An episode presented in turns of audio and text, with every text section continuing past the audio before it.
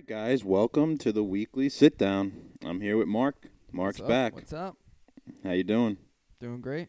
Living life. yeah. Loving it. Today we have on Russ Miller. He's a theater operations director. And hey, Ru- Russ, you're on the air, right? Hi guys, yeah, thank you. Good to chat with you. All right. So, uh, do you have a? I don't know how much time you have. Do you? you uh, what do you have going on? Uh, I'm good for an hour or so. All right. Cool.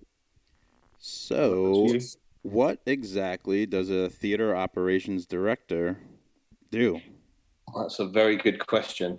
it, it, it's interesting because it's actually has a, almost a very different um, feel to it over here in the US. So you can probably tell I'm, but I uh, in in the UK it's very much kind of a little bit of all of the elements of managing the business really. Um, and from a theatre perspective, that's everything from you know the administration, the finance, the uh, the general operations on the on the shop floor, if you like, with the you know the stewarding and the safety and the security, as well as you know some of the back of house stuff with the technicians and the performers and dealing with the producers and the directors. So it's a lot of everything, but it, it's um, the crossover to here is uh, is a lot more uh, focused on facilities, which isn't a big part of, of you know my general role as I've, I've been doing over the last however too many years really. Too many years. it is right. Try not to give my age away here. Did you get that? yeah, uh, a bunch of years.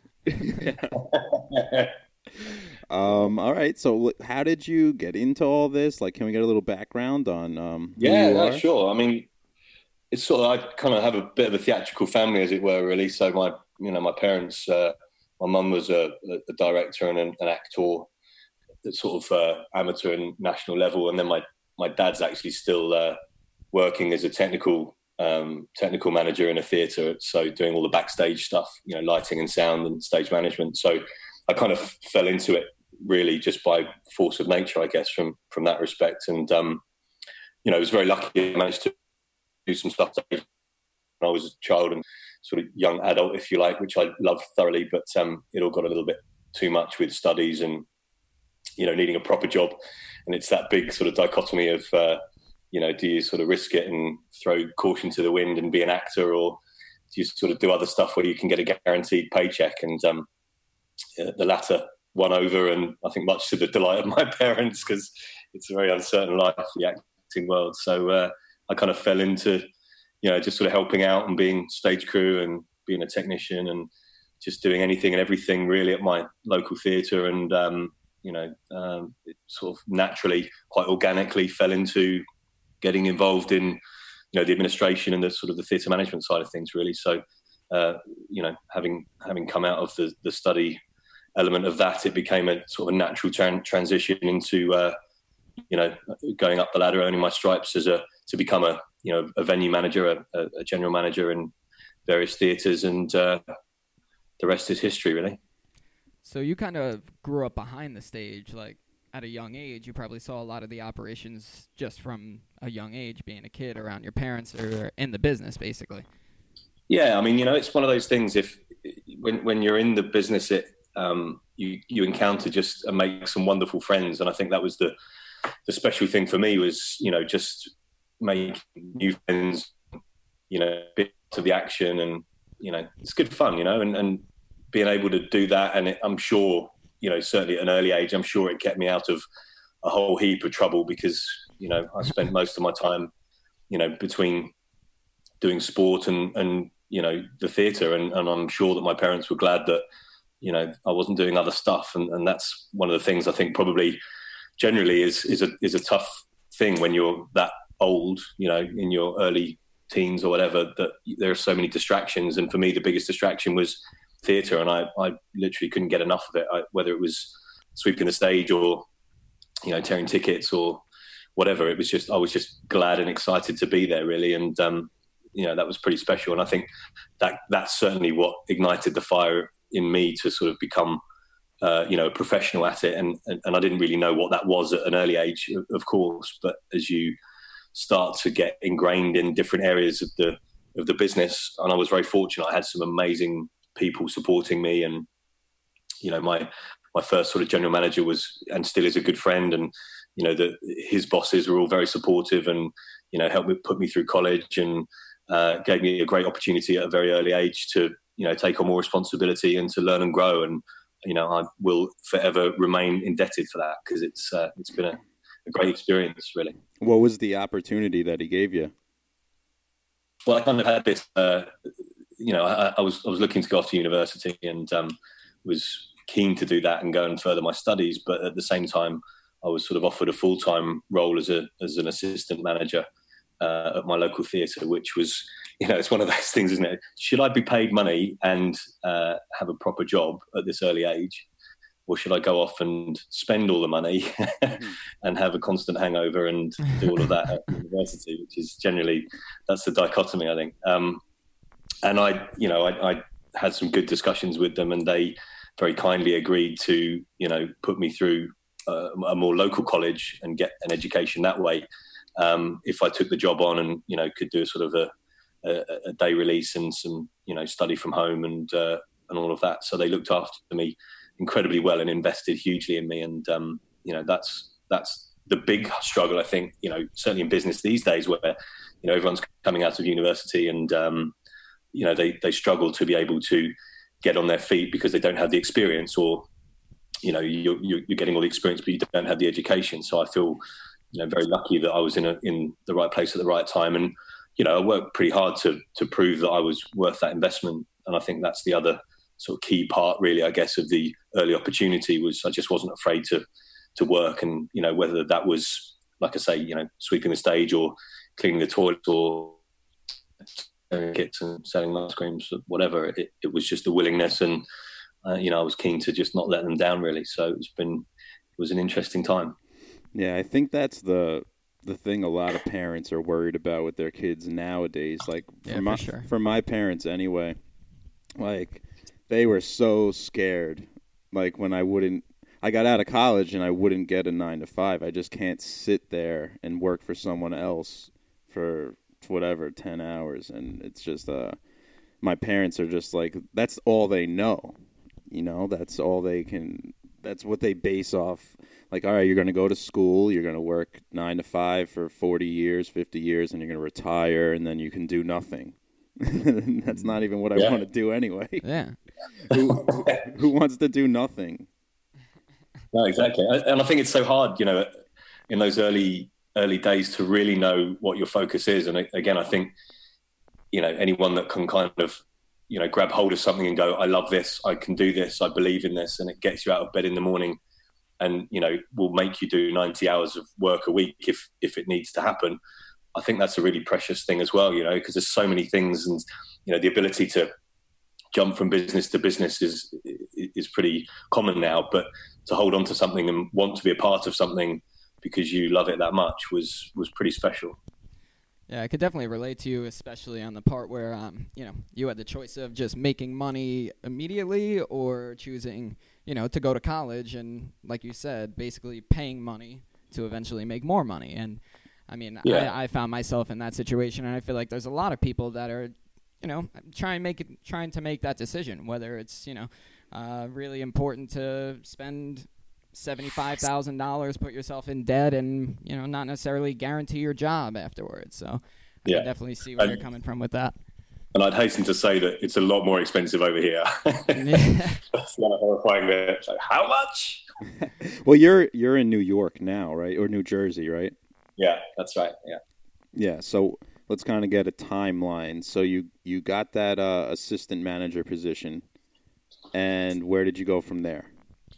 Uh, so I kind of spent a bit of time there, and then they sort of transferred me off to some other venues, and I spent sort of three years over in uh, in Devon, which is the west coast, um, which is a phenomenal place, a great little seaside town in a place called Torquay, with some again some wonderful people down there that I'm still very close to, and um, think of that place and those people very fondly, and learned a lot down there, an, enormous lot there really. With uh, we had two theatres there at the time, and I was the assistant manager there and that was kind of like the uh, you know the, the, the melting pot for the talent that people were being pushed through there to learn to move on on their own news. So uh, I had a few years there, and then moved sort of back further inland to um, to into Kent, which is just outside of London in the south of London, uh, to a concert venue there, and we did some pretty funky stuff there with some you know some quite cool bands and lots of conferences and events and dinners and you know sort of sports things, boxing nights and what have you, which was again a very different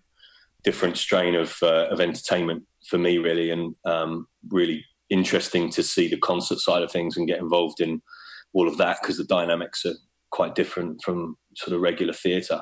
Um, and had sort of three years there, and then I, actually kind of moved companies at that point to um, to go up to London. I'd always wanted to to work in London, and um, my my father is from London originally, so I'd always had a very sort of special affinity with with London, and um, I, I, wanted to work there and managed to uh, get my my sort of first venue of my own, if you like, as a general manager, and um, moved up there and, and, was running a one of the theatres in the West End um, that had a sort of a long running show in it at the time, and um, and then sort of chartered the rest of of my London time running, you know, theatres individually. I ran two theatres separately there for probably five, six years all all told, and then um, that all went very successfully, and we had great show there and interesting people along the way in in those venues, and um, and yeah, then moved on to become sort of like a, a divisional director, if you like, for uh, the ten theatres that we had running at the time in the West End, which was uh, a massive, massive step and, and uh, huge challenge, but uh, again, some very special memories and some you know great results and you know people and all of that sort of good stuff. It was uh, it was quite a journey, quite a journey really for in the theatre world. It's A, the West End is a is a bit of a, a, big deal in the UK, you know, theatrically, professionally. So for me, it was a a massive, you know, massive experience and a, a very humbling opportunity to kind of be at the peak of, you know, the professional theatre world, really. And for so for London, like that's the that's the uh, highest, right? Like that's Broadway for New York. Yeah. So so really, I mean, the two sort of big theatre worlds are the uh, Broadway and the West End, and there's a lot of product that sort of transfers between the two. But invariably, that's where it kind of that's where it all is at. So yeah, it was quite a privilege. So you kind of just earned your stripes over there, so to say, and then we're like, all right, I'm I've done as much as I can over here, and I'm going to New York. No, I kind of. Uh, so I, I, mean, yes, in, in respect of uh, sort of getting through as much as I could do there. Really, I think I'd I'd been there for uh, a lot of years, and um, you know we had some big restructures there. And at the time, the Olympics in the London Olympics was on the agenda, and I uh, was fortunate enough to sort of meet some people there, and ended up uh, working on that team for almost two years. I mean, it's a it's a, it takes a lot longer to get the Olympics together, as you can imagine. But the sort of the operational setup of of the games was sort of two, just almost two years really of, of sort of uh, operational planning and um, getting the teams all together and acquiring, you know, the venues, getting the venues prepared and lots of meetings and paperwork and all of that. And uh, and that that was two years. So um, that was a, a, pretty wonderful experience and.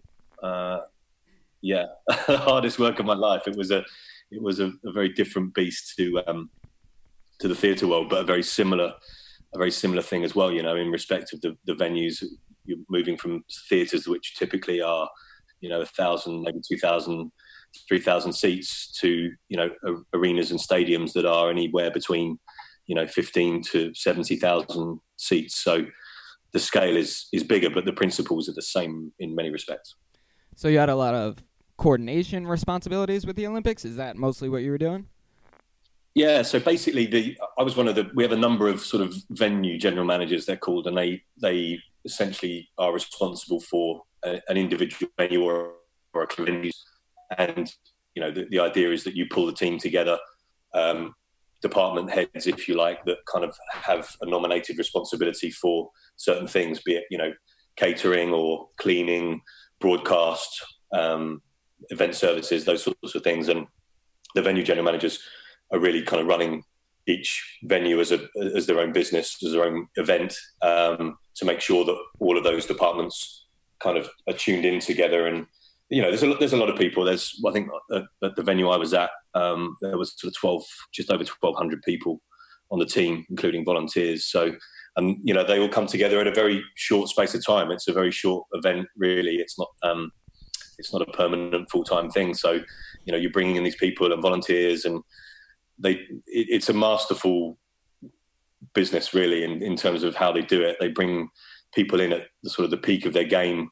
You know, parachute them in at you know two years out or a year out, six months out, uh, and because everybody is so very good and so professional and diligent, everybody comes in at sort of sprint pace and just very quickly picks up with what everybody else is doing, and everything sort of gels together. And you know, there's a lot of challenges, and you know, a lot of uh, budget needs to be met, and you know, contractual needs to be met, and stakeholder relationships to be considered. But because you have such an amazing team, and I was blessed, I think we all were venue to, to many extents, but I was certainly blessed with uh, a wonderful supporting team immediately, and um, and then you know the, the broader team that came on for the actual event time as well were were just phenomenal and um, quite an experience really for uh, exhausting, as you can imagine, jumping yeah. from you know uh, event to event, and um, but yeah, something certainly certainly very special. So working for the Olympics the one time in London, does that mean that you can be involved with them at any point in any other Olympics and you know uh, I'd like to think that was the case. Um, I think you know the, the the basis of it is it's a very specific and clear model. It's it's they call it the greatest show on earth because it is huge, and I think the um, you know it's broadcast to something like two billion people at any given time. It's phenomenal, and because of that, the model is so specific that um, you know with the infrequency of, of the games, it's not a yearly thing, as you know, and um, you know being able to you know use that experience is certainly something that I know when I was going through the recruitment process.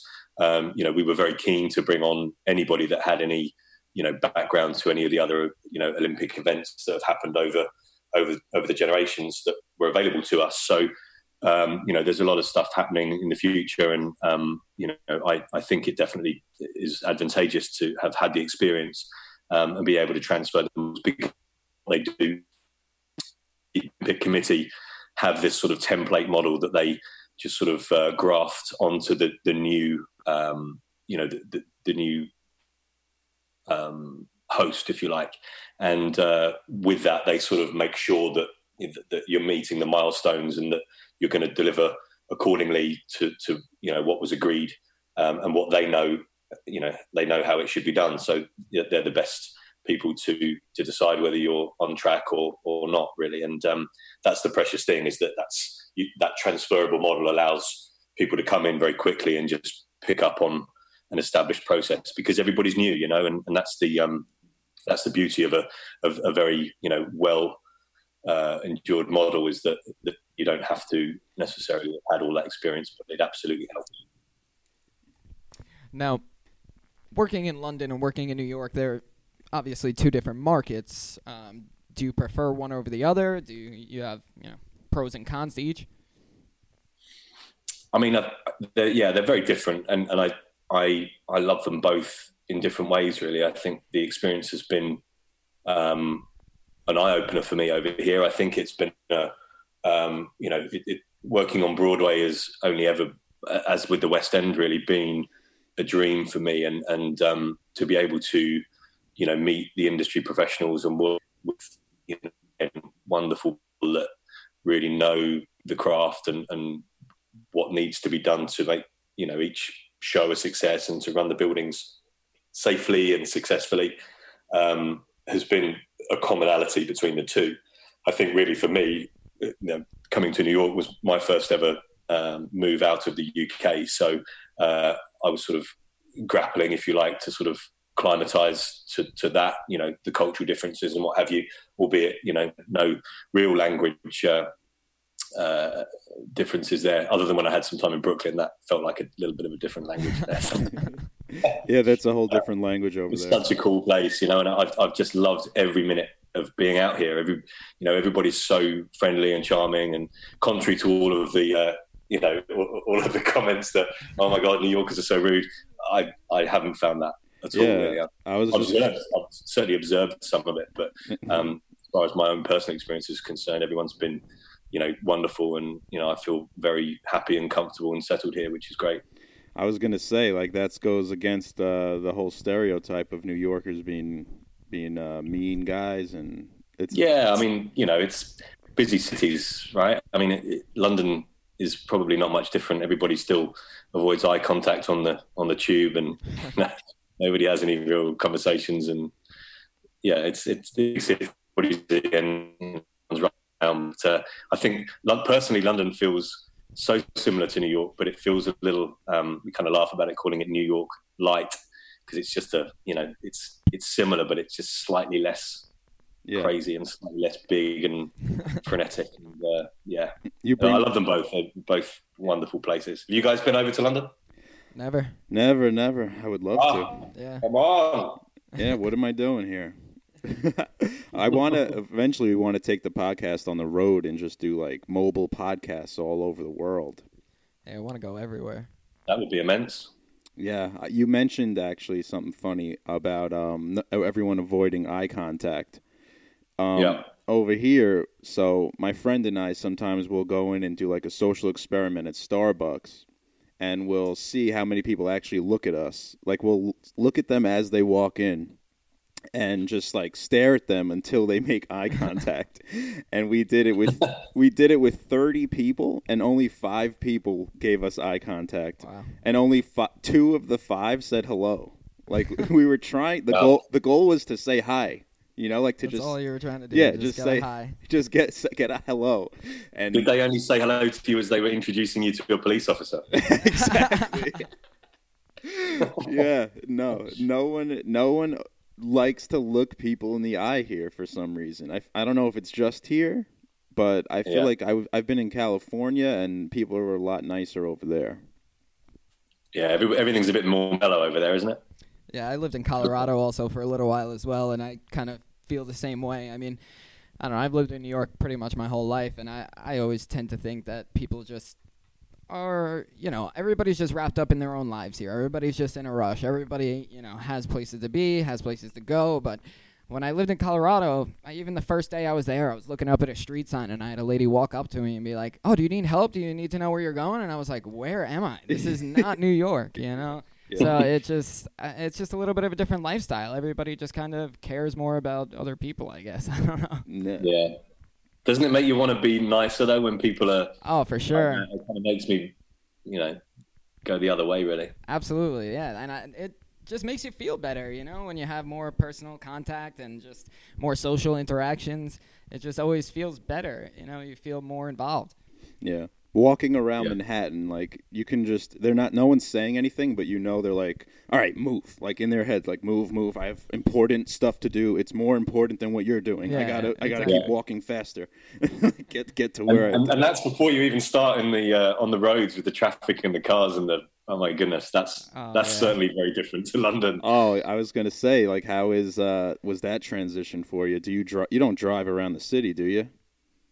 No, I don't at the moment. I mean, I, I can drive, but I haven't really driven other than a few sort of rental car um, escapades out to the sticks. But um, no, and I, you know, the, the, few times that I've been through uh, Manhattan in the car has just been like, no, I, I, I take my hat off to the Uber drivers because I think you know you've got to have so much patience and you know, got to be so cool and calm with uh, dealing with that every day. Yeah, I don't know um, how they do that. Oh yeah, the yeah. cab drivers. Oh man. They'll it's a just, talent. yeah, and uh, you know what is so shocking? Like I don't think I've ever seen an accident in Manhattan. You know, like driving by and no one on the side of the road, like with a fender bender or yeah, anything. you definitely like, expected a lot more. Oh my god! Yeah. I would think. I guess nobody wants to be hit, but I guess if you drive it like you've stolen it, then it's gonna it's hard to avoid a little ding doesn't exist in Manhattan. If you you get a little ding, it's like no, just keep going. yeah. as long as that little ding isn't a person, that's cool. yeah. Yeah. Even still, I bet you they still go. still, yeah. As no, you see it in the news all the time, right? It's just like, why? How would you do that? It's crazy. I only nipped his arm. He's fine. Like I just keep going. Like it's just an arm. just a flesh wound. Um, all right. So to go back to the Olympics when you were working over there, were you working with athletes directly at all, or was it kind of just behind the scenes stuff, getting everything set up? I mean, a little bit of everything. I mean, the, the, the athletes have sport competition managers that sort of look after them, and you know, the, the sort of the governing bodies make sure that they set you know a very clear standard of, of what's expected, and the sport competition managers make sure that you know that they bring that into the plans for us to deliver. But you know, I think you know the athletes spend so much time preparing for their events that they are kind of from the get go. Really, it's drilled into everybody on the team that you know the, the athletes, whether you meet them or not, um, you know, are the focus and are the sole reason that everybody is there.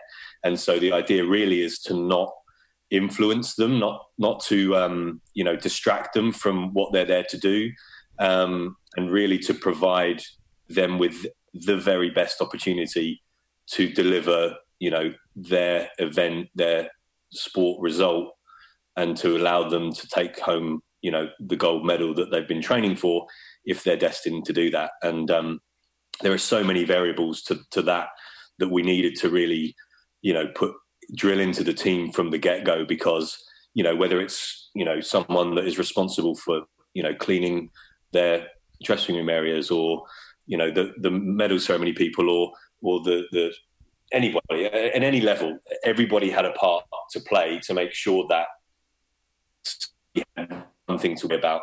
And that was delivering you know their event at that time. Um, so you know it was it was never really on the cards that there'd be this sort of huge sort of um, big sort of family feel about you know everybody working closely together you know as as athletes and stewards or whatever because you know they're there to do a job and, and they've been training for years for that one moment. And depending on the sport that can be you know a few seconds or you know be over a, a period of minutes hours or indeed days. So you know th- there's so much that rides on that. And, and our team was so professional. They really worked hard to make sure that there was, you know, the attention to detail was was first class, and that the athletes had a superb time, and uh, you know that everybody could enjoy the venue both from a, a, broadcast perspective, watching it on the television, or you know from a live audience point of view of those spectators that were attending it, the events, you know, day by day in live in the stands. So um, it, it all worked well on that basis, but it was it had to be, you know, we had to be pretty clear about that because you know that's the only reason why we were there. Yeah, you mentioned um, you played sports. What uh, would you play growing up? Rugby or anything like that? Uh, yeah, a little bit of everything, really. I, I, I, I, suppose I played a lot of everything, and I'm not so sure that I was that good at any of it. But I played a lot of it, so I guess I tried my hand at a lot of things. But um, yeah, I did all sorts as a kid. I mean, I did a bit of judo and um, some a lot of rugby. And I still like rugby a lot, but um, the bones are, are, are, harder to recover now, so that doesn't happen so much. But um, yeah, cycling and surfing. I never really got into soccer, which is a really frustrating thing for every American that I meet over here that is into Manchester United, which is most of the population of Manhattan. Yeah, um, soccer is getting a lot bigger over here now. Yeah, sure. yeah, sorry, soccer. I should I should turn it right as well, shouldn't I? Sorry. Yeah, it is. It's it's it's massive, and uh, I, I, followed it as a as a kid, but never really. Uh, rugby sort of took over everything really as I as I was getting older. You guys big uh, rugby fans or soccer fans? Uh, I'm not really too big into soccer, but I have a lot of friends who are. Uh, rugby, on the other hand, I don't think anyone really is. yeah, rugby's not too big over here. Yeah, um, I mean, no, I found that. I yeah. do have a lot of soccer fan, uh, soccer friends that love watching soccer. I mean, I, I watch soccer here and there. I, am not necessarily World Cup, hugely into outside it. Outside the World Cup, I don't know. I don't really watch. Yeah. But I mean, it's really right. exciting. The World Cup. Every goal is just huge, oh, so yeah, it sure. gets everyone pumped. Yeah. The soccer fans are the craziest fans of, on earth. I think. You know, like yeah, I've seen them right. just take down fences and like start fires in the like stands. Riots, like, yeah.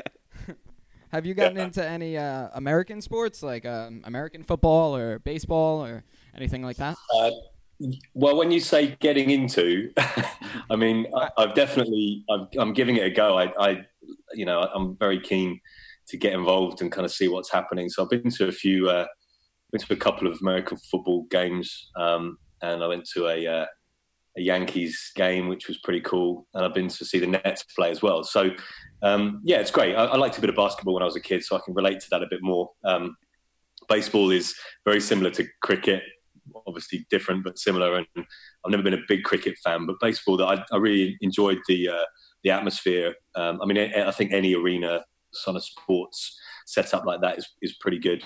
Um, but I did actually see the USA rugby team play Ireland over at the MetLife uh, last year, which was really cool actually. So there is rugby here. Go go find it, fellas. It's good. It's worth it. There's no pads. It's amazing. Oh yeah, it's full oh, contact. Full contact. I've I've watched rugby. I just haven't. I don't. I don't know one rugby athlete. Like I can't name one, mm. but yeah, I mean, I mean it's I, it's fun to watch. I have no clue what the rules are. I just yeah. see like everyone freaking crushing each other. But that's very yeah, much it. Brutal. What are they? Call- I, am still grappling to get my head around it the American football rules. So I, I feel your pain. There's a lot of them. There's definitely a lot of rules yeah. in football. Well, American football now, like they they'll play in London every couple weeks, right, or something like that. Yeah, it's a it's a well. I think over the summer, it's a they shut down uh, Regent Street now, just off Piccadilly, and um, you know they they make it a huge, big sort of uh, fan area and uh, lots of inflatables and you know things to you know do there and food and drinks and all that sort of stuff. So it's it's definitely getting bigger, and I think they they play at Wembley Stadium now as well. I think quite regularly as a part of that whole experience. So um, you know, there's there's definitely a, a bigger appetite for it. But um, you know, soccer's without a doubt the the big sport over in the UK, really. And they just call it football, right? Yeah. Yeah. So, so they just call American football American football. That's it. So I'm going to see an American football game. That's it. it's kind of weird. It's not like it's not like yeah. There's a big debate about that. We don't need to get into that. Yeah. too, too much politics. Yeah, no. Do you guys, uh, uh, going back to the theatre bit, do you guys do theatre much? Do you do you go and watch anything ever? Or I've seen a lot of Broadway shows. I've seen Wicked. I've seen Lion King. I've seen Aladdin. I've seen Jekyll and Hyde back in the day. I don't. That's gone now. Um, okay. I've seen Wicked twice, but I mean, I love going to Broadway shows. They're freaking awesome. I, I just, it's a, uh, I respect people, the actors, because it's, it's a lot of pressure being up there. I would guess, you know. Yeah, for sure. yeah. I mean, I've seen a couple. Well, and also, myself. you know, especially these shows that are running for you know forever, and they're doing eight shows a week. So you know, and you're delivering the same thing every every performance. It's uh, that's that's quite a quite a demand. Yeah, Cats. That was another one I saw back in the day. I think it's back now though. It, it was gone and then it came back. Yeah, I think so. It was the old romantic, yeah. I was running forever that show. Yeah, yeah. That, that was the longest one. Yeah. What did you say? You've seen some more? Yeah, I mean, I've seen a couple of Broadway plays. Um, I, I think even when we were in school, like we took a, a field trip or something like that to a play or two. Um, but when I was younger, I did a couple plays myself where I was, you know, oh. acting in, you know, I'm talking about maybe when I was like nine or ten years old, but um, I always loved it. Coming out now, come on, get I, us the details. I really did. I really, I loved it. I remember I did a play about um, a kid that was scared to go to the dentist or something like that, and you were the I kid. Was, I was the kid. Yeah, I was the kid. Um, but this is this is back when I lived in Queens, actually. But I loved it. I really did. I, I I was the kind of person where I knew everybody's line, so I just learned the entire script. And if somebody was missing on their line, I would be whispering it in their ear because I knew the whole script. Like I, okay. I just got into it, delved into it, and just did not stop. So uh, I don't know. I kind of got away from it as I got older, but it it was totally interesting to me, and I really loved it when I was younger. Why'd you stray from it? I don't know. Maybe I just got older, started liking sports more. I mean, I don't know. I just yeah. just never Derek Jeter. got back into it. I guess maybe when I moved to Long Island, also there's a lot less plays here. Like when I lived in Queens, there was a play basically like every you know every other quarter. You know, mm. when you're in school, so um, it was almost like a requirement to be part of the play in some some fashion. You know, out here it's not necessarily like that. It's if you're interested in theater, you're a part of the theater club, and then you do the play. Over there is kind of when you're younger, you're Anyone. a part of the play, yeah. no matter what. Yeah, I was I was in the Wizard of Oz when I was a kid, and uh, my dad made the house for uh, Dorothy. You know, nice. like he made it on stage, and he wanted to uh, like lift the actual house into the air, and then they wouldn't allow it. They like that's too much. It's not safe. What was your part though? What did what part did you play in the Wizard of Oz? I was a monkey, one of the flying monkeys. I didn't. I didn't really have any lines. I just was like, uh, ooh, ooh, ah, like you know, like no, no lines. Well, you can put a lot of thought and feeling into that, so don't underestimate the monkey. I liked the costume. It was a nice costume. I had wings. You know, I, I was in full full makeup. It was nice. Did did you? Uh, you said you acted, or you just always been behind the scenes? No, I did some acting when I was like really young. I kind of, I think I did my first thing at nine, and then I kind of got a little bit of a taste for it. I think at that age, you know, it's just about showing off really and being able to be silly and you know be a different character, and it was fun, you know. And then I I managed to uh, get a, a, gig that at probably twelve that I got paid for, which I thought was I thought all my Christmases had come at once. It was you know. It wasn't crazy money. I think I got maybe like 150 pounds or something, which you know, again, don't get me wrong, at, at 12 was was still not a small amount of money, but certainly wasn't going to. I wasn't about to retire. it wasn't like a Macaulay Culkin type thing, but um, it was a taste of, of uh, you know of what it was like to to do it at a professional level, and I, I really enjoyed it. And um, so did a few things and did some other stuff and uh, thoroughly enjoyed it. But I think you know, similar to you, it's kind of one of those things where as you start getting older, you know, your priorities change a little bit, and when you're doing that sort of stuff there's a huge demand on your time and on your commitment. And, you know, I certainly, you know, completely got to that point where it was, you know, wanted to do stuff with my friends or you start getting girlfriends or uh, doing other things with sport or school or whatever. And it was, it just became, you know, less of a priority. But I always still had that kind of affinity to the theatre. And I think probably getting involved at the actual venue sort of probably overtook um, you know my passion of being age, and um, there's so much more to learn. You know that having a go at designing the lighting or operating the follow spots or stage managing a show was just like wow and you know to be able to do all that sort of stuff at you know 15 16 was crazy um, but you know uh, just very different really and i think just been very lucky for for that experience but um yeah girls it's always girls always throw you off course. it is the root of all evil. Yeah, girls. right. It, it really is. It's like you you could be like the best athlete, and then it's like you just go way downhill because of a girl. Look at Tiger Woods. oh my God, Tiger Woods, a perfect example. Not even a girl, like fifty girls. I think that's quite an extreme example, but yeah. I, yeah. yeah, that was crazy. All of that going on. I know, and now his career is over pretty much. I was going to say he's he's laid up, right? He's uh, supposedly he's of... trying to make a comeback. Um, I, have read a couple things where he's you know he's had a bunch of surgeries and stuff, but supposedly he's he's practicing, and um, a couple guys around golf said he's looking pretty good. But you know we'll they see. Can rebuild him. Comes. He what? So they can rebuild him. It's yeah. the only way, right? When you've been that operating at that sort of level and yeah. putting your body through that much stress, that's uh, he'll be hard back. to maintain. He'll be back. I was reading an article today that's saying the millennials will live till they're like 120 years old. So yeah, yeah, we'll be all right. He'll he'll he'll make it back. He'll be he'll live till like he's 115, and then you know he'll break their records. Yeah, he has enough money yeah. where he can uh, basically buy his age, right? yeah, he'll just like build. He'll be a cyborg. He'll just make his whole body like his knees are all just gonna be just robot knees, and it, he'll, he'll have like an asterisk next to everything because he's half robot. Like all his records. Um, so, would you be open to maybe taking like an actor's position a little bit later in life now that you've done the whole behind the scenes thing? Is it something that you'd be interested in getting, you know, back into, or is that like off the table?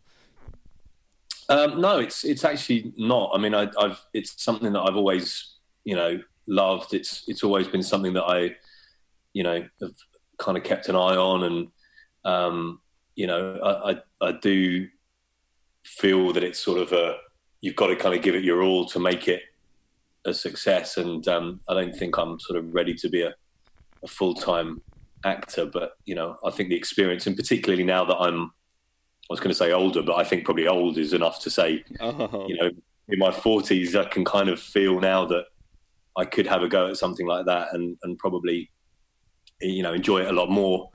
Um, you know, being less susceptible, I think, to probably the uh, personalities that kind of can run quite uh, fiercely when you're a kid and, and, you're sort of susceptible to the uh, uh, to all of that. So I, I, yeah, I would never, I'd never rule it out.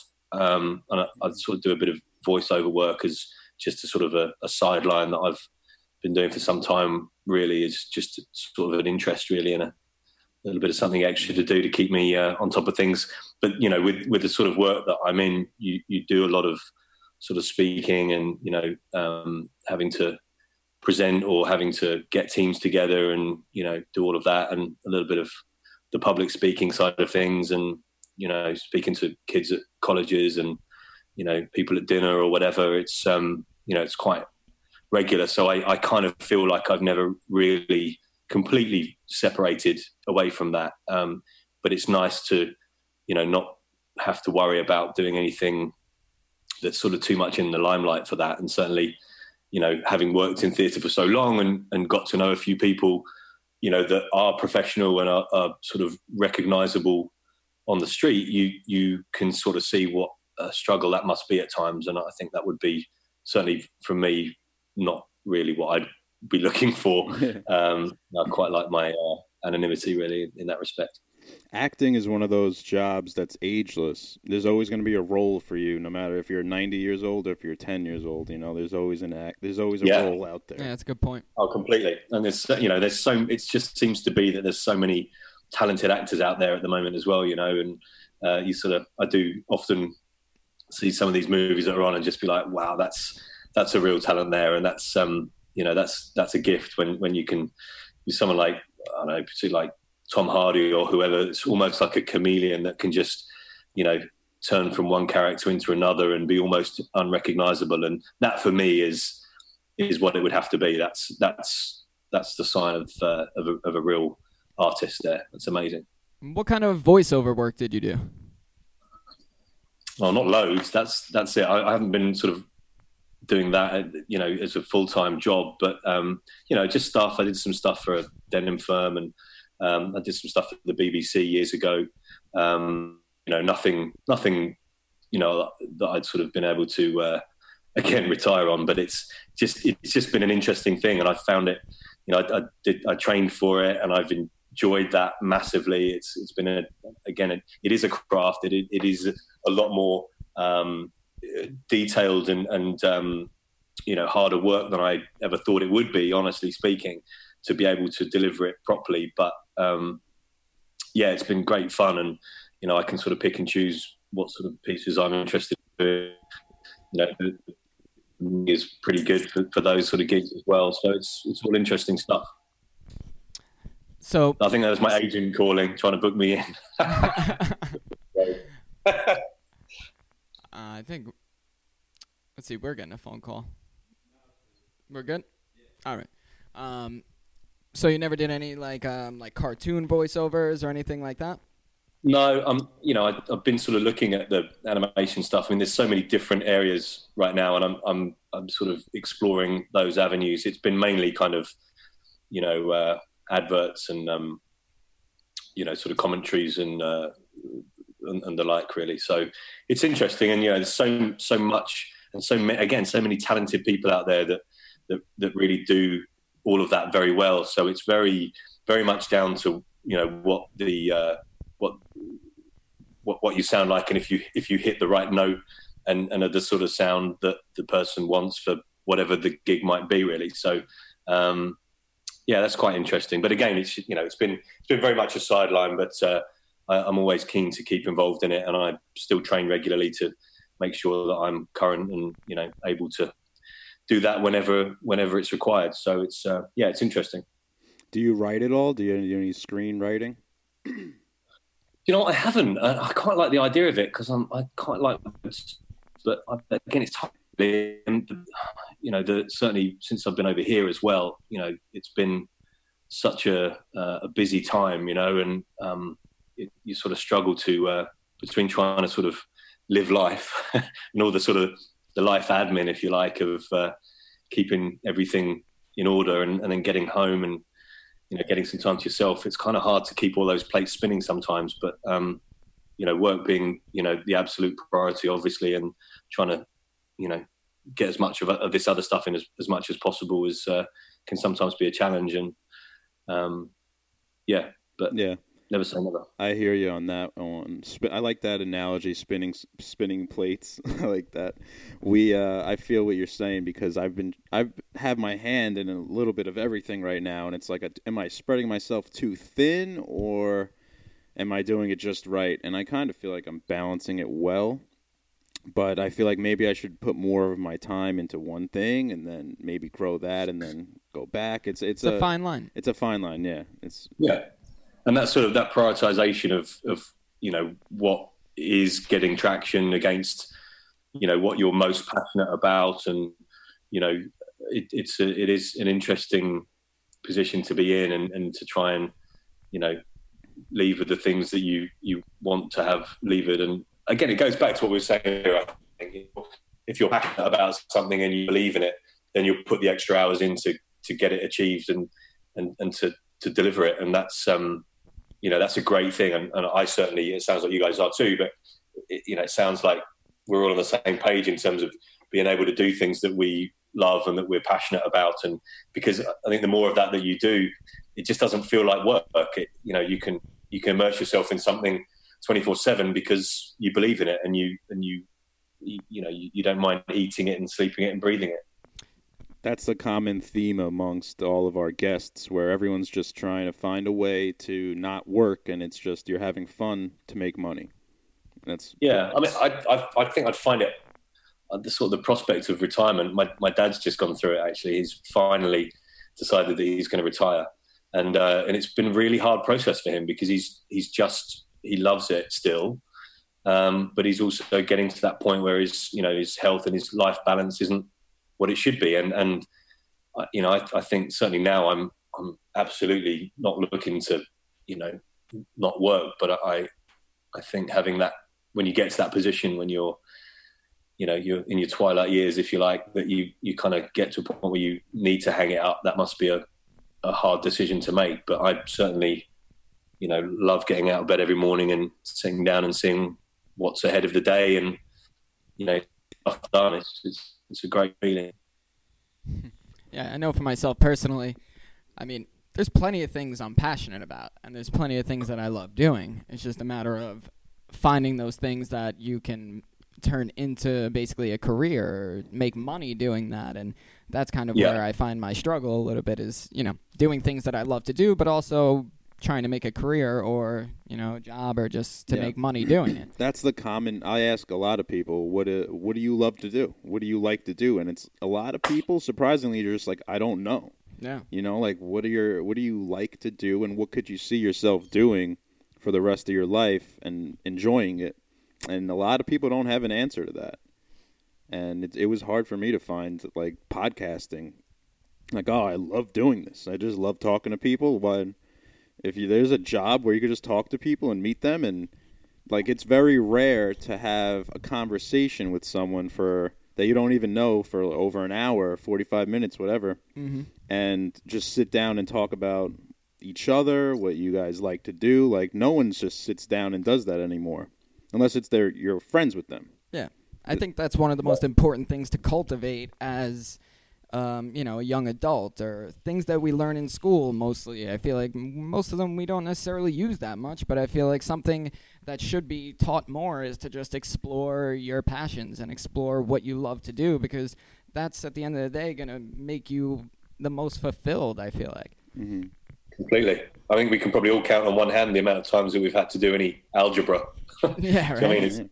all that sort of stuff, you know. And you think, well, actually, exactly what you're saying. You know, there's so many life skills that you know would be really beneficial to get under your belt at a, at a really early age. To, you know, if nothing else, to help you tune into what your real strengths are, and that isn't necessarily about whether you can, you know, write essays or or you know add up. It's you know what makes you tick. Are you a people person? Are you a communicator? Are you an artist? You, you know, and all of those things. If you can focus that. And I guess that's about, I'm sure that I know that there are great teachers and, and leaders out there that focus in on, you know young people in, in that sort of way going through that element of learning and study. But that's a special quality, I think, when you can nurture that and you know and realize it at an early age, because um, I think it does make it easier when you get to a point where you want to say, you know, I love this, but how do I monetize it? How does that? How is that going to be something that can be just more than my hobby? Um, but I guess it also begs the question: if you turn a hobby into, you know, your your full occupation, um, do you do you lose a little bit of the of the special uh, mm-hmm. shine that that comes with that? What, what do you think? I think it comes down to just one question of how do you like to express yourself, and no matter what it is, forget about how to make the money. Just do that. Do whatever it is, and just keep doing it. Stay consistent, and you will eventually make money from it. And that's what I think. Yeah, I mean to to answer your question, I think. Uh, like I, I don't know it's tough because i i think if you do something for too long of course it's going to lose its luster a little bit you know even if it is something you're passionate about it's just you know the nature of life that you know eventually everything becomes commonplace but i think if you're going to be doing something for 30 or 40 years the best case scenario is to do something that you love doing. Because even if it does lose a little luster it's still going to be better than anything else that you would have done you know forcing yourself to go to a 9 to 5 job or even if the thing you love doing is 9 to 5 i mean at the end of the day you're probably still going to lose a little bit but i think it's still going to be worth it. Yeah. Yeah. are you are you familiar with um, alan watts russ? I'm not no. Oh. He's act, he's a British philosopher. He died in like the 70s, 1975, okay. I think. But that was one of the big things that he would preach. What I just said: learn how to make work play, and if you could figure right. that out, then you have life figured out. So that uh, he's like one of these, one of my favorite philosophers. He uh, he moved from Britain to L.A. No, San Francisco, and then uh, he just became a public speaker and if you look him up, I mean, I'm sure you'd love what he talks about. It's it's kind of right up. Yeah, check it out for sure. Yeah, I, I, it's interesting stuff. Yeah. And I'm sure there's there's never an answer completely right, but it's uh, it's an interesting talking point for sure. Um, all right, so just to get back to the timeline, so you finished up the Olympics, and then from there you came to New York. Yeah, so I mean, I think um, you know the Olympic bubble burst, and everybody was sort of uh, you know finished roughly the same sort of time. I, I, was in a, I finished up in a sort of a resilience team that sort of supported some of the other venues in um, in the Paralympics, which sort of is on the back of the the Olympic event. So um, we were all pretty burnt out after that. So we took a little bit of time off, and you know took some time. And it, obviously everybody's looking for work, so you know uh, everybody moves on. There's kind of this sort of carousel, if you like, of different events, be it Commonwealth Games or uh, you know winter games or whatever. So you know there's there's generally other sports events happening, and so you know the competition really was on in terms of what what to get into and, and who was getting those jobs first. And a lot of people were actually leaving the Olympics early because they were being given other gigs and they didn't want that whole you know competitive you know few months after the after the games of not having any work and what have you which is a huge shame i think you know you, you miss the whole and you your friend this amazing experience, but you know you've secured yourself another gig, and you know I that's you know it's all down to the individual. But I I took some time off and I I kind of detoxed from two years of of pretty constant um, full on work really, and um, and then did a bit of consultancy work. I, I did some work for Ticketmaster back in the UK and some consultancy for a, uh, an events company that were doing some uh, work, sort of feasibility work for the Mayor of London uh, for a kind of a, a, games makers event, which was a follow up to the uh, to the Olympic Games for all of the uh, volunteers. So that was um, that was quite interesting. And then I kind of did some work for some private equity firms that were looking to buy theatres, and as a result, I kind of fell back into the theatre world. Um, and came back to work for the company that I'd left to go to the Olympics for um, really just on the basis that they started to buy theatres out in the US.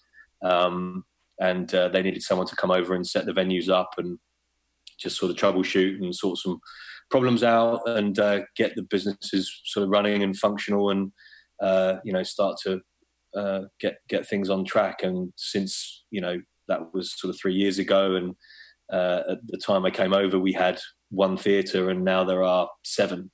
So they're really galloping forward into uh, acquisitions and uh, sort of business. You know, very interesting product that's being sort of fed through. Um, so it's been a yeah, it's been an interesting time. And again, you know, the differences from here to there, you know, from London to, to New York in, in that respect have been, um, you know, that takes a little while to kind of work that out and to, you know, understand the dynamics of not just the business, but the people, you know, there's, there are cultural things that need to be adapted and adapted to rather. Um, so that was a, you know, one of the first big challenges is to, to what to push back on and what to embrace. Um, but, you know, just been very lucky really with, you know, good people, that sort of support that and can see, you know, the the steps being made forward um, and the sort of the, the, the, unity that we got together really with with people working and creating, you know, pretty special yeah experience for the theatre goers really. Did you have something lined up before you came here, or, did you just come here and go for it? In respect of sort of living, yeah. Uh, no, it was I. I'd actually when I came back to the business, I was running, um, I think, 12 or 13 theatres in, in the south of England for the company um, until there was an opening in New York. And they'd sort of done this all on the basis of, you know, can, can you go in here, sort this out, and then in months, we're going to need you to go to New York. So that was pretty much what happened and oh. to that deadline, really. So, um, so I was kind of coming and going. Um, a lot really just sort of uh, you know observing and seeing what was happening with the business over here to be able to you know get things finalized and be able to be here full time and and you know take things uh, ahead in, in that direction. So yeah. it's been a wonderful journey. I've loved every, every minute of it and feel very very fortunate to have the opportunity. You know it's a very special industry and um, uh, you know it's easy to, uh, to to sort of turn up every day and you know just be you know plowing through the work and getting it done. But every now and then it's kind of good to smell the roses and realize that you know it's it's a very specific and different industry. And you know I feel very blessed to have been here and worked with again some amazing people but uh, experience Broadway you know it's uh, there's no other place like it really are you uh, directly working on Broadway or anything off Broadway yeah, it's been on Broadway. So uh, when I got here, we opened up uh, with a show called On the Town, and um, that ran uh, for a year and a bit, and then uh, we previously had Spider Man turn off the dark. Oh. Um, and so that was a huge show, and that took a couple of years for that to sort of uh, be dismantled and refitted. And the new show came in, and then um, on the town, uh, unfortunately, didn't win any Tony Awards. Was nominated. I think had it won some Tonys, it would have run a little longer, which was a shame because it was a phenomenal show. And um, everybody was uh, very sad to see that go. Um, then there were a couple of kind of. You're talking. You're talking about Spider Man. Uh, no, on the town. Oh, oh, on the town. I mean, I, I, I, didn't really experience Spider Man. I, I, saw it a couple of times, but I, I wasn't sort of a part of the, the team here at that stage. It was more just observing that. Um, so uh, you know, and it, I think you know, it was it had its difficulties, and you know, a show of that size is uh, is always going to be harder to to operate. You know, the running costs are higher, and there's more on the line, and um, you know that was a that was a big a big show. And uh, mm-hmm. but you know there's lots of other stuff happening now, and on the town has been and gone, and um, you know Paramour came in there as, uh, as, as a show from Cirque du Soleil, which was a, a kind of a Broadway first for them, a, a sort of a theatrical um, circus event, if you like, which was again a, another great show, and um, they've moved on to other things, and the theatre's sort of going through refurbishment now. So um, there's just so much great content out there, you know, and it's um, it's it's great to see. I was just at the theatre last night watching a, an opening for a show, and it's just great to see. You know, the houses are full, people are loving it, and despite all of the uh, all the crap that's going on in the world right now, that people can, you know, willingly choose to spend their money on you know good entertainment and just kind of forget to be and be secure and be entertained and have a wonderful time in in the middle of you know one of the greatest places on earth. Yeah, Spider Man was kind of a, a flop when it first came out, or there was a lot of controversy surrounding it. I remember like someone. Yeah, I, I don't really know the detail. I, I believe there was some rewriting happening, or I, I, I wouldn't I wouldn't really know enough on that. I'm afraid in, in the details to, to help that. But um, yeah, I know they did some reworking of, of, that. I'm sure, and it was a very technical show. You know, there was a lot of flying, and I think there was some accidents and stuff, which was yeah, uh, that's what it was. So I think I think like the original Spider-Man fell or something, right? I can't. Yeah, remember. I believe some something like that, and nobody died. That's that much I do know and that's always the uh, that's always the mantra. Nobody dies. So, yeah, no one dies. It's dies. a success. Some people, nobody dies. Do you have a favorite show that you ever worked on or just seen? seen? Yeah. Uh, wow. I mean, I think I think uh, from my childhood, uh, West Side Story was always that's a good one. Um, the the soundtrack that I just loved, and, and, it still gives me goosebumps when I when I hear that. But I think certainly in terms of what I've worked on, um, I worked on a show called Guys and Dolls. I don't know if you've come across that before. Yeah, I actually um, saw my cousin in that show. My oh, not really? not, oh, not the not the major one, just you know, okay. one that yeah. she did.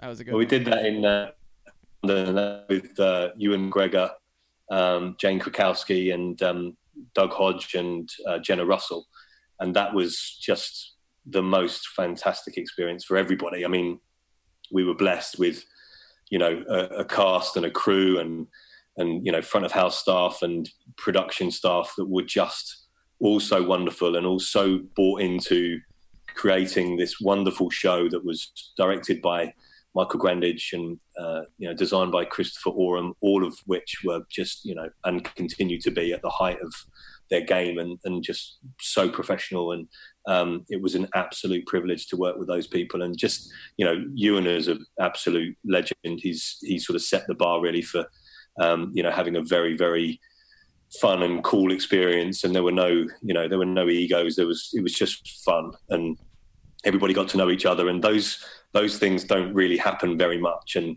I think a lot of the the cast, you know, still keep in touch with each other. Um, I bumped into Jane actually bizarrely on the on the street um, a few months back at, at an event, and um, I hadn't seen her in probably ten or twelve years, and sort of screamed on the street, "Wow, what are you doing here?" And you know, it just and that doesn't happen every day, and you know, um, it's it's nice to have you know those special memories of something that isn't just another show that you're uh, creating and turning around. You know, it it, it, it had a successful run, and uh, that's, that's a part of getting up in the morning and going, "Yeah, I, I want to do this," and I, and I don't just want to do it. I want to deliver it and make it fantastic and wonderful. You know. Broadway shows, uh, yeah, like you make you, you you form a bond with these people, and it's a lifetime bond. I'm sure.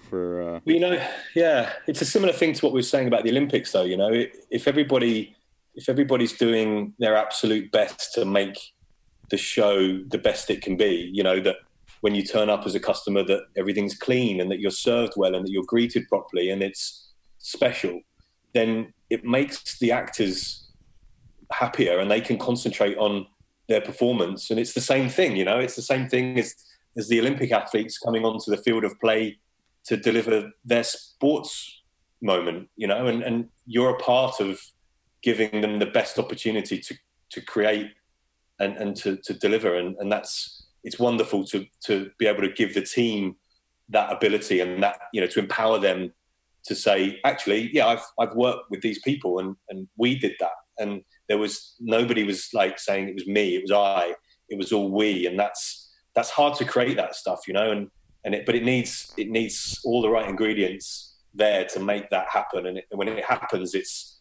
it's a it has a wow factor, and, and that's that show certainly did that as as as did the Olympics. Have you ever seen the Book of Mormon? I was just going to say that. I was just going to say that. I've been meaning to go see the Book of Mormon.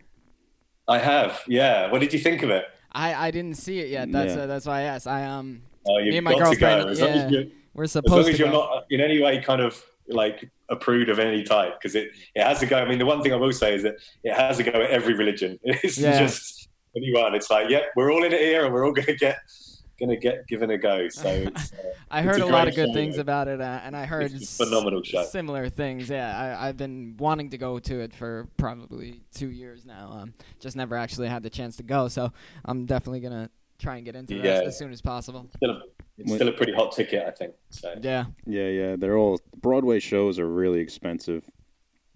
I've been uh yeah, yeah.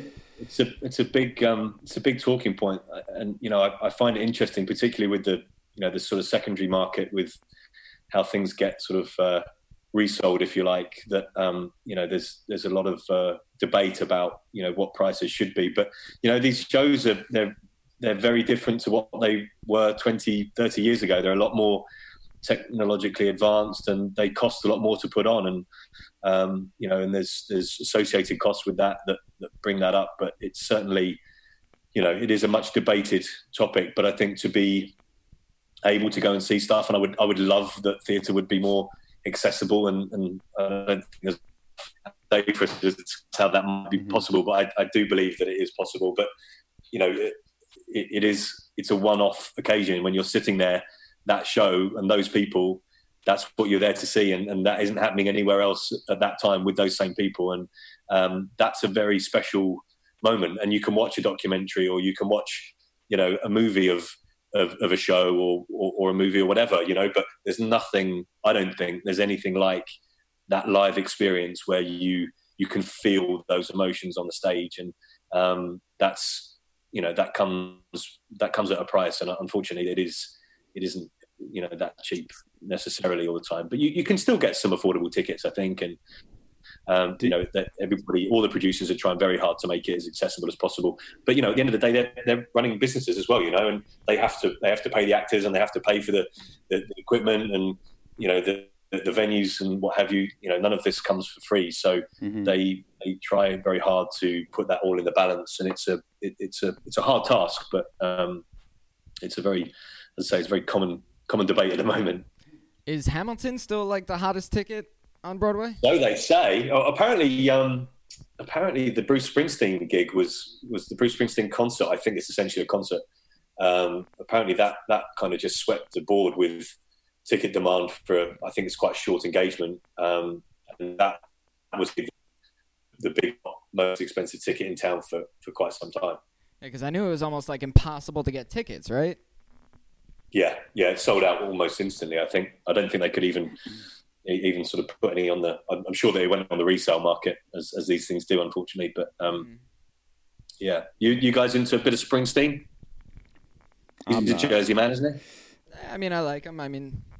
He's not one of my favorites. he's actually he's actually in a show like he stars in it. Yeah, I think it's like a one man concert. I think it's just you know, uh, it's like a small theatre, kind of very intimate.